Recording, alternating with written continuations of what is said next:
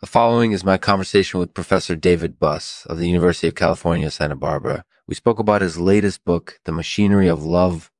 It's a fascinating read, and I think you'll enjoy it. So, without further ado, let's get to it. We're brought to you today by Vaporosities Catesby Eye. Hope you have a wonderful day. Let's get to the show. Our first guest is Rebecca Solnit, who has written about nature, politics, and love in books like Wanderlust and The Undoing Project. Rebecca, welcome to the show. Welcome to the show. Hey there, Professor Buss. Thanks for taking the time to chat with me. Not at all. It's my pleasure. So, what do you have to say about Ralph Waldo Emerson's idea of self reliance? I, I, think it's a very important concept and it has a lot of consequences for modern relationships. For example, Emerson argued that we shouldn't rely on others too much. Mm-hmm. We should be capable of taking care of ourselves this can be difficult in today's world where we're constantly surrounded by technology and other people, but it's ultimately worth it. Yeah, I think he's right about that. I mean, come on, how many times have you relied on your phone or some other gadget to help you out in a pinch?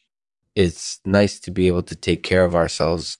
Exactly. And that's one of the things I love about Emerson, his insistence on self reliance. He saw it as a positive thing, not just a negative one it's interesting. I always think of self reliance as something bad because it can sometimes result in isolation. Mm-hmm. But Emerson seems to have had a different view of it.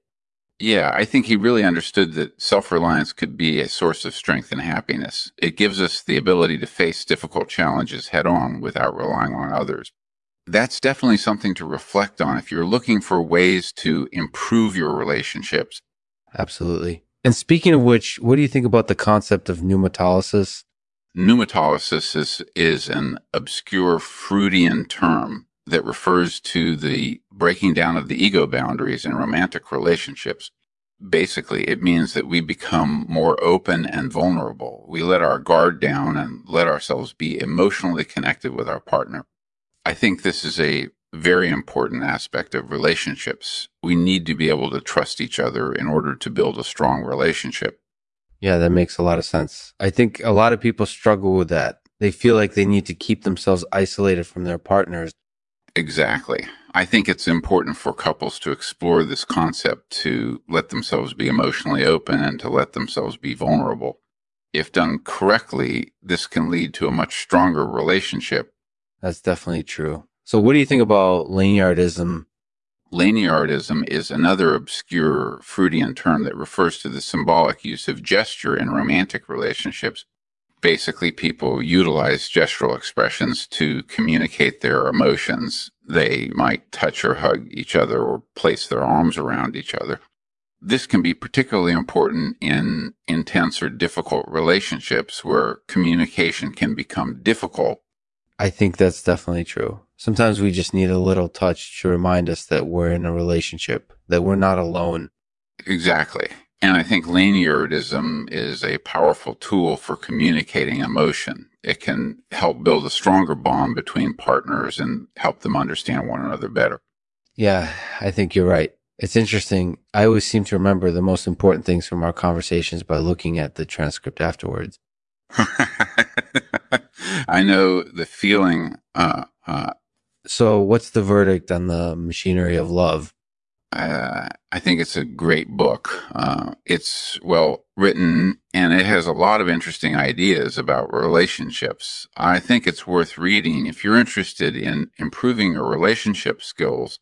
Well, thank you for your review. I think you're right. It is a valuable book. Thanks for taking the time to chat with me, Professor Buss. You're welcome. It was my pleasure. Take care.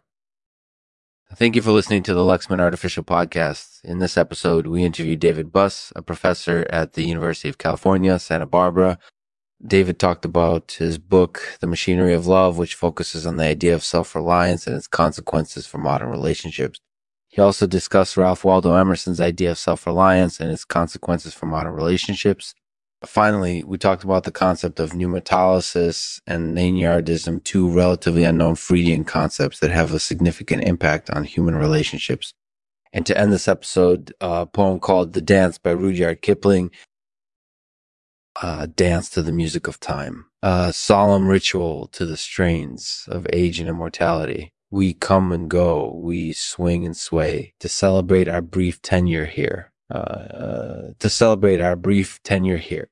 Life is a glimmer in an eternal blaze, Mm-hmm. and we are but shadows on the moon of a vaster destiny that we cannot see. But in this moment, in this space, we celebrate our passion for life